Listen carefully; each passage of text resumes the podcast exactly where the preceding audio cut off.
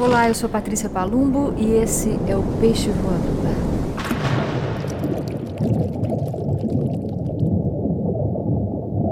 Bom dia, boa tarde, boa noite para você que me ouve. Estou aqui no litoral norte de São Sebastião, no litoral norte de São Paulo, São Sebastião, e falando com vocês depois de ter dado uma saída para o mar maravilhosa. Essa semana tivemos muita chuva e um dia só de estio e vento leve, portanto estava excelente para ir para o mar. Eu fiz uma navegação solo deliciosa, direção à Ponta das Canas, aqui norte de Ilha Bela. Fui até a Praia do Poço, que é um lugar fantástico, e voltei para casa. Foram algumas horinhas de mar, umas três horinhas de mar, e foi absolutamente renovador e transformador. Eu lembro que quando eu comecei a velejar, com 12 anos, quando eu aprendi, velejava de optimista, o nosso Comodoro, que era o nosso instrutor, nosso professor, nosso mestre de navegação e de atismo, ele dizia sempre da importância da gente olhar para o mar como um território nosso também, porque são 8 mil quilômetros de costa nesse país.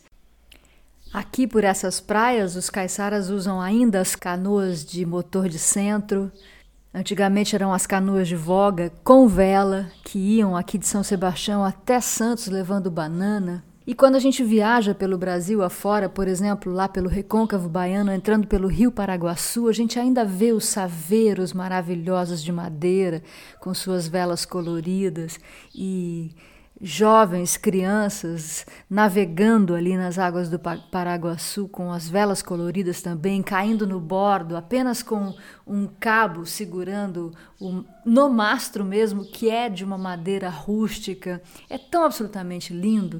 E no fim das contas a gente tem uma tenho uma ideia de que a vida náutica é uma coisa de elite, porque a gente só vê esses, essas lanchas grandes, esses barcos grandes, os velejadores, os grandes velejadores do Brasil, todos têm sobrenome estrangeiro, porque na Europa tem uma navegação mais popular. E eu brinco que isso tem a ver com a música erudita e popular no Brasil. Gente, vamos fazer um choro, vamos misturar essa história toda, vamos velejar de barquinho feito em casa, vamos jogar no mar o que tiver para jogar no mar, vamos, vamos desmistificar isso. Porque é tão absolutamente maravilhoso. Não por acaso esse programa, esse podcast chama Peixe Voador, porque a gente aprende tanto no mar e o peixe voador, que é esse animalzinho, né? Alguns peixes dessa espécie, eles chegam a, a, a voar 200 metros. Isso é coisa pra caramba fora do mar, para um peixinho. São tão lindos e tão maravilhosos. E o mar ensina tanto, o mar alimenta tanto, nutre tanto. Então eu estou aqui hoje fazendo um peixe voador absolutamente inspirada por essa saída que eu dei rapidinha aqui para fora, num barco pequenininho, que é o que eu tenho, mas que me enche de alegria, me enche de alegria. Acho que a gente devia começar a olhar para essa possibilidade aqui no Brasil com mais carinho, sabe? Conhecer o mar. Aqui, por exemplo, no canal de São Sebastião, é muito simples navegar por aqui. É um canal abrigado, imenso, aliás. Enfim, mas meu assunto no peixe voador não é ir para o mar assim tão explicitamente, né? Meu assunto aqui é falar com vocês a partir desta proposta de ir para o mar também, claro, mas o mar de dentro, o mar que nos traz inspiração. E aí, faz tempo que eu estou querendo ler aqui para vocês um poema do Vinícius de Moraes chamado O Mergulhador que eu tenho numa antologia poética que saiu pela Companhia das Letras já tem um tempo. O meu livro é de 2002, eu tenho essa mania de escrever o nome e o ano em que eu ganhei, eu comprei. E O Mergulhador é um poema de amor, Vinícius de Moraes, afinal de contas, mas que tem como personagem principal esse ser que ama a partir de um mergulho, que fala da mulher amada, ou da pessoa amada a partir de um mergulho. Então, vou ler para vocês, para começar esse peixe voador de hoje, episódio 58, O Mergulhador, Vinícius de Moraes. E il naufragar mel dolce in questo mare. Ele começa com uma citação de Leopardi. Vamos lá. Como, dentro do mar libérrimos, os polvos no líquido luar tateiam a coisa a vir, assim dentro do ar meus lentos dedos loucos passeiam no teu corpo, a te buscar-te a ti. És a princípio doce plasma submarino, flutuando ao sabor de súbitas correntes frias e quentes, substância estranha e íntima, de teor irreal e tato transparente.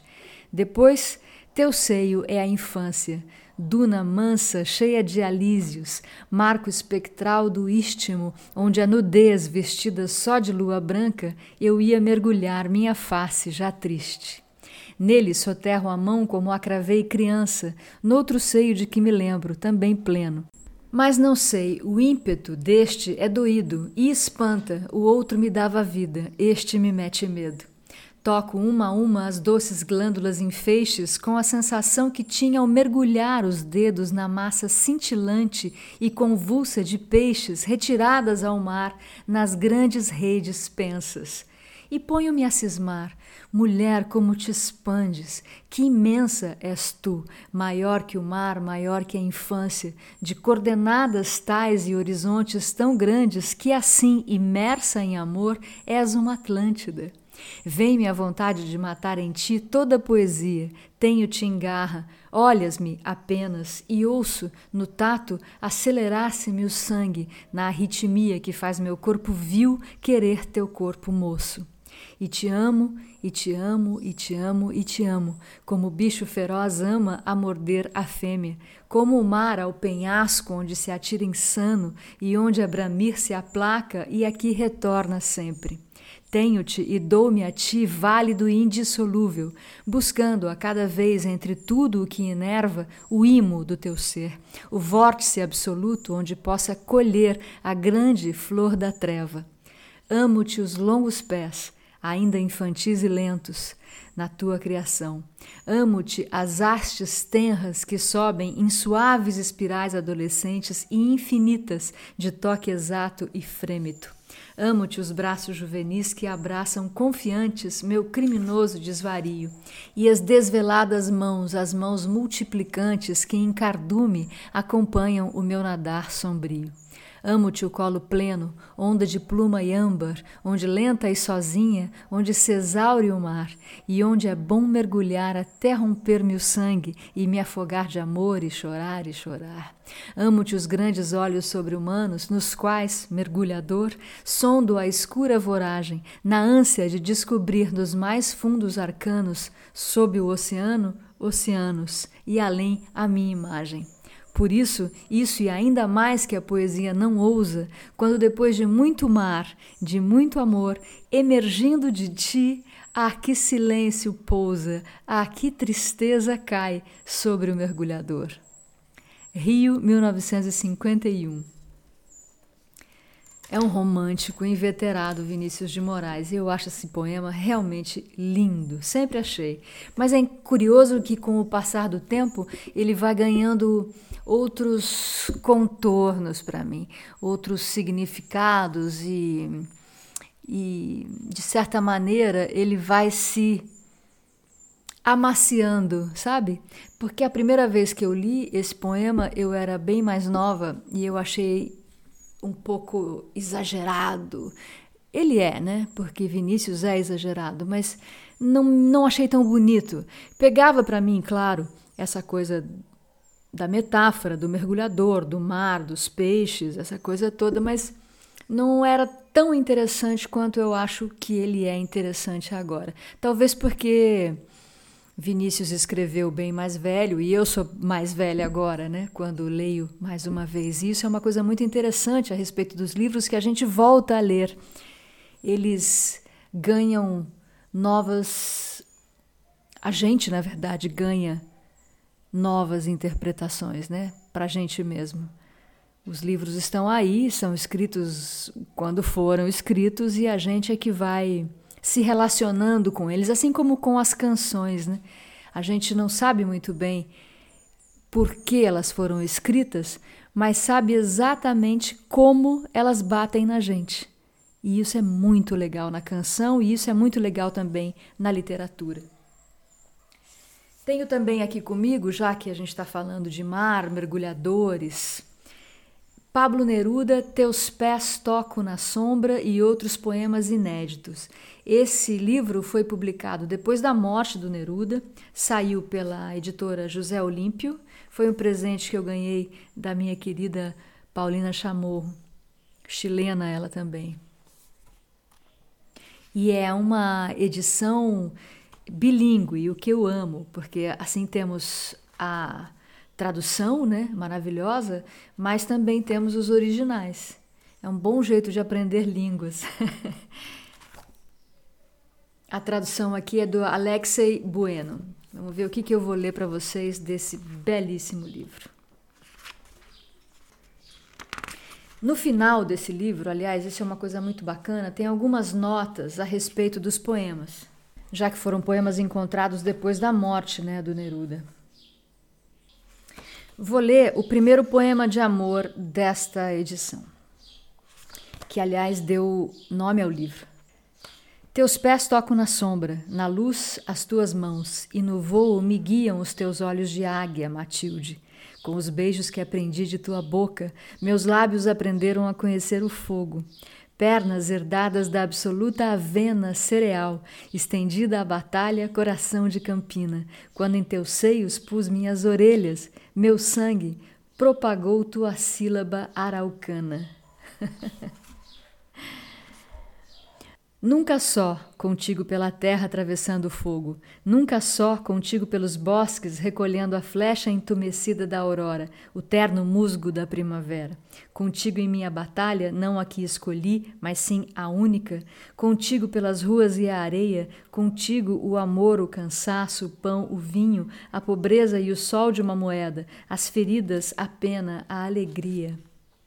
Toda a luz, a sombra, as estrelas, todo o trigo cortado, as corolas do girassol gigante, reviradas por seu próprio caudal, o vôo do cormorão cravado ao céu como cruz marinha, todo o espaço, o outono, os cravos, nunca só contigo. Nunca só contigo, terra, contigo o mar, a vida, quanto sou, quanto dou e quanto canto, esta matéria, amor, a terra, o mar, o pão, a vida. Coisa mais linda, né?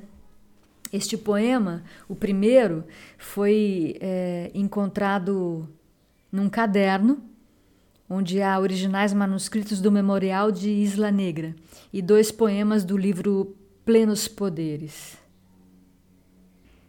Deve ter sido escrito entre 59, 1959 e 1960. E o poema 2, que é o, o Contigo, Nunca Só, foi encontrado num caderno que na capa tem escrito Odas e na primeira página 1956.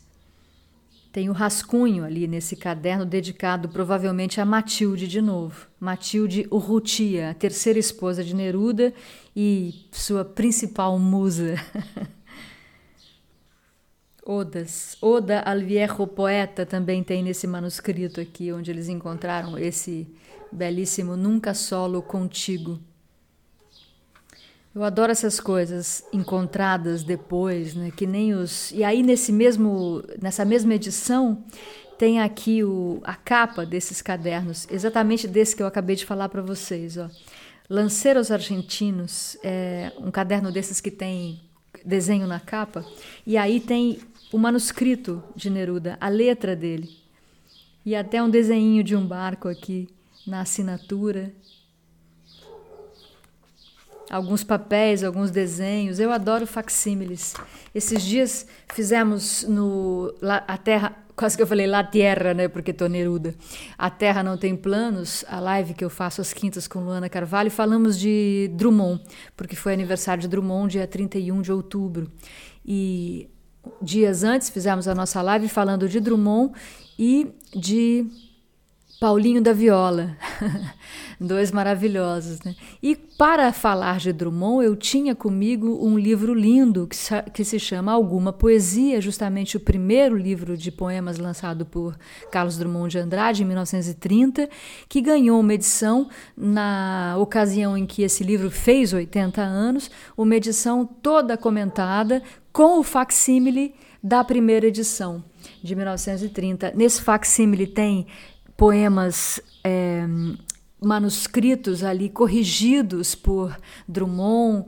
esse livro foi dedicado ao amigo Mário de Andrade, com quem ele se correspondia belíssimamente, e tem ali, numa, num momento desse, dessa edição comemorativa, é, Mário é, comentando com Carlos Drummond esse esse livro, justamente esse livro de poemas. Tão linda amizade, né, entre esses dois. Aliás, que delícia são as amizades nesse nível, né, com quem você pode trocar esse tipo de correspondência amorosa e literária e que nutre tanto as pessoas, né, que ajuda tanto o seu parceiro amigo ali. Imagina Carlos Drummond de Andrade, Mário de Andrade, Clarice Lispector e Fernando Sabino, já li muito aqui para vocês.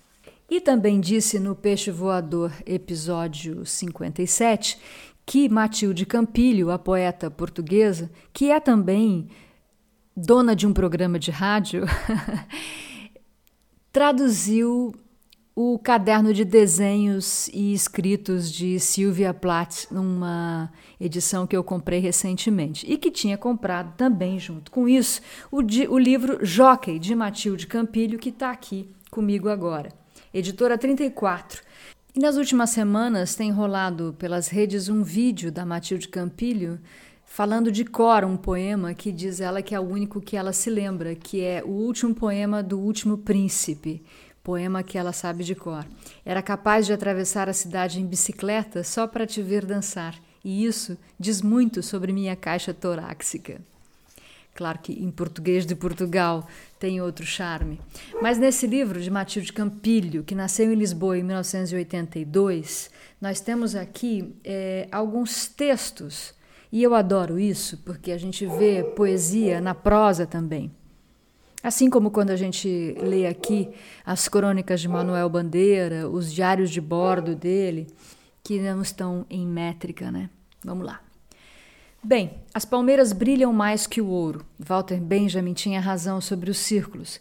Quanto mais se roda em volta do amor, mais o amor se expande. A filosofia é uma matemática muito esclarecedora e qualquer dia ainda vai salvar o mundo. Bem, 400 anos depois, e você e eu ainda somos uma espécie de Ferris Bueller's Day Off. Ó, oh, você viu os coros dos meninos na avenida? A alegria é um carro de bombeiros todo enfeitado de penas e cavalos bravos, atravessando tudo. A liberdade se faz inteira debaixo da palavra, entre um músico tangue e um jarro de oaxaca.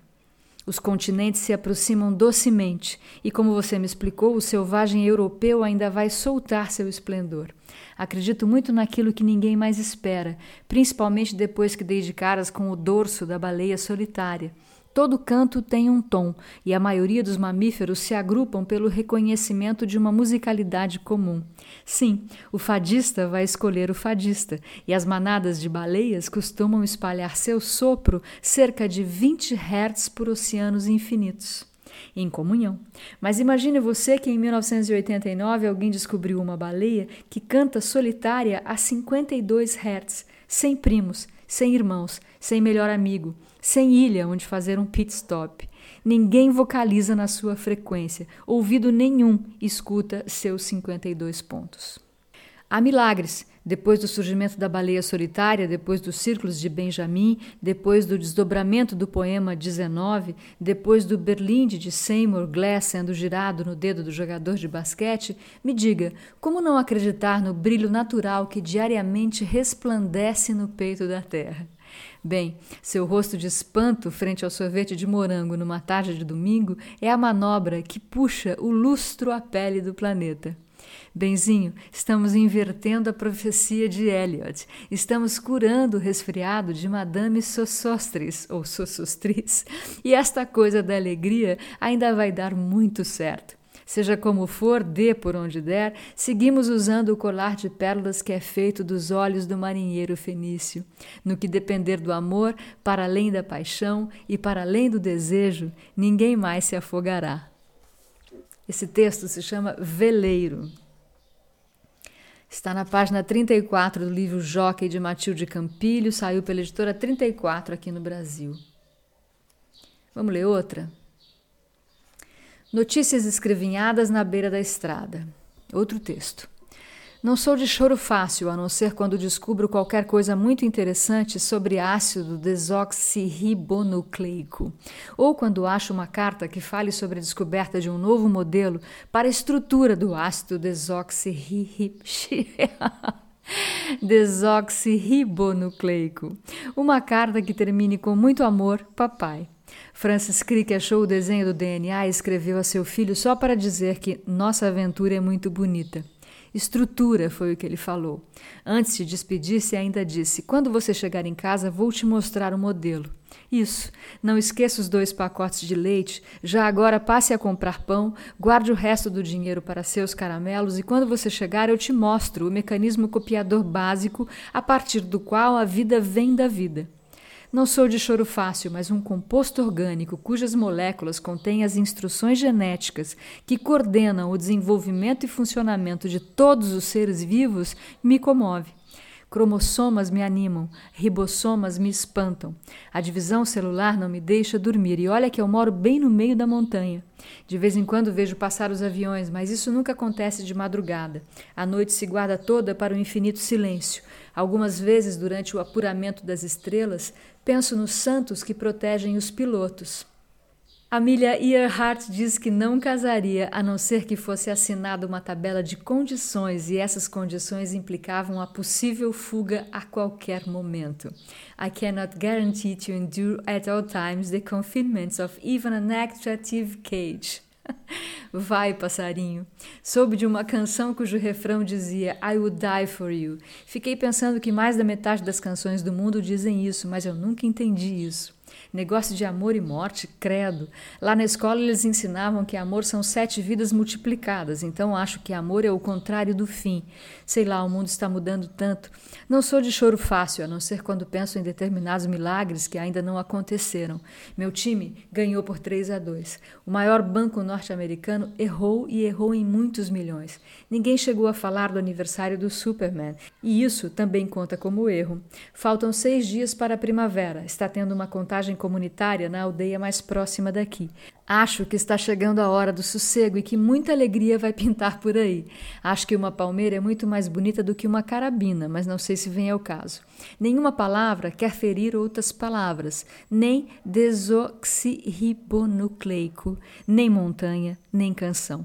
Todos esses conceitos têm seus sinônimos simplificados. Veja só, Ácido desoxirribonucleico e DNA são exatamente a mesma coisa. E o resto das palavras, você acha? É tudo uma questão de amor e prisma. Por favor, não abra os canhões. Quando Amélia morreu, continuava casada com Putna. Suspeito que ela deve ter visto rostos incríveis nas estrelas. Que coisa mais linda esse ácido despenteado. Caramba! Olhei com mais atenção o desenho da estrutura e descobri: a raça humana é toda brilho. Vou ler Paz, Palavra Útil, poema alegre para o capitão. Estava lendo Whitman e lembrei de você. Isso para começo dos trabalhos já é mais ou menos bom sinal. Foi imediatamente depois do espanto da página 108, quando descobri o tal poema curto que lá para o meio do corpo diz The pay is certain one way or another. Não foi exatamente por isso que lembrei de você, até porque esse é um poema que fala daqueles amores assim longos, assustados, algumas vezes raivosos e geralmente de correspondência difícil. Repare que difícil é bastante o contrário de impossível um amor daqueles semi-eternos que faz escrever um livro ou um punhado de versos, sendo essa a correspondência mais honesta. Portanto, não foi aí que lembrei de você. Não. O que aconteceu foi que, por causa do espanto, precisei coçar o queixo, levar as duas mãos à cara e respirar entre os vinte dedos. O que aconteceu foi que, por causa do gesto indecifrável ou da estocada da memória, o livro caiu no chão do trem e então a queda ferroviária fez voar o marcador das páginas. Veja só, era o cartãozinho do bar dos pescadores. Ele, que pelos vistos tem servido de marca compasso para a canção de Whitman desde o último verão, caindo a meus pés. Foi por causa do nome da rua que vinha escrito no cartão, o endereço do boteco, do sol e das fainas, que lembrei de você, de sua primeira aparição, de sua primeira gargalhada e daquele mês de ouro na cidade norte, quando tudo ia bem, hiper mega bem, com as quatro vidas transatlânticas. Adorei esse último que eu li agora. Tem, tem outro aqui que chama O Amor Faz-me Fome, mas esse eu deixarei para um outro dia, porque o nosso peixe voador tem hora para acabar. E eu também tenho aqui Fernando Pessoa, O Marinheiro, que é uma um livrinho pequenininho que foi para mim leitura de bordo. Quem me deu foi Helena no Natal de 2012, quando eu entrei a bordo do navio Costa Favolosa em janeiro de 2013 e fiz Santos Angra Ilha Bela junto com a minha mãe. Era uma pequena viagem que eu ia fazer com Fernanda Takai, minha querida amiga, que acabou me dando de presente e eu dei de presente para minha mãe essa essa pequena aventura aqui pela costa do litoral de São Paulo até o Rio e de volta para cá, para Ilha Bela, quando assistimos a bordo o show do Roberto Carlos. Vejam vocês que maravilha! Num lugar, aliás, espetacular, porque, segundo Fernanda, que foi a, a capitã desta, desta aventura embarcada, quanto melhor a cabine, melhor o lugar para ver o show. Então a gente estava numa cabine maravilhosa, com varandinha, onde eu passava a maior parte dos dias, e com esse lugar maravilhoso para ver Roberto Carlos bem de pertinho. E este, esse pequeno livro aqui, O Marinheiro, é um texto com influências de Shakespeare encontramos um texto dramático que foi publicado pela primeira vez na revista Orfeu em março de 1915. E é uma peça que fez parte de um projeto chamado Teatro Estático, que tinha essa peça O Marinheiro e outras também escritas por Fernando Pessoa. Uma peça num ato, de um gênero especial a que eu chamo estático, disse o autor.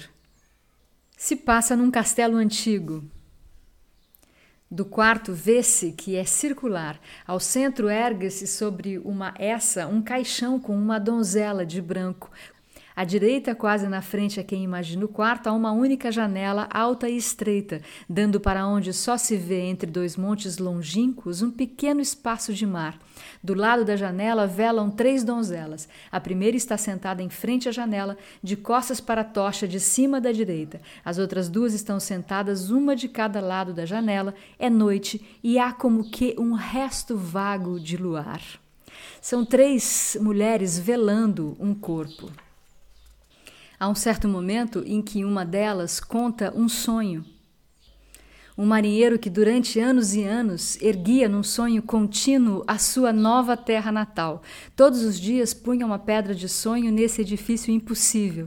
Breve ele ia tendo um país que já tantas vezes havia percorrido. Milhares de horas lembrava-se já de ter passado ao longo de suas costas. Sabia que cor soiam ser os crepúsculos numa baía do norte, o como era suave entrar noite alta e com a alma recostada no murmúrio da água que o navio abria num grande porto do sul, onde ele passará outrora, feliz talvez das suas mocidades.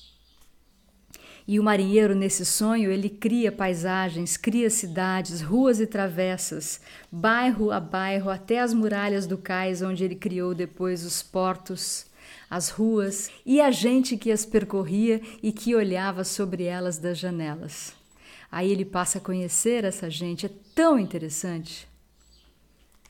Talvez valha aqui um clube de leituras com esse texto. Ainda que eu tenha já lido Fernando Pessoa no clube de leituras e tenha aqui uma belíssima sugestão para ler um livrinho de Walter Hugo Mãe. Livrinho por conta do tamanho, não que seja um pequeno livro em em, quando se fala de obra, né, gente? Mas é um livro curto e, portanto, pode-se pode -se lê-lo aqui no nosso clube de leituras.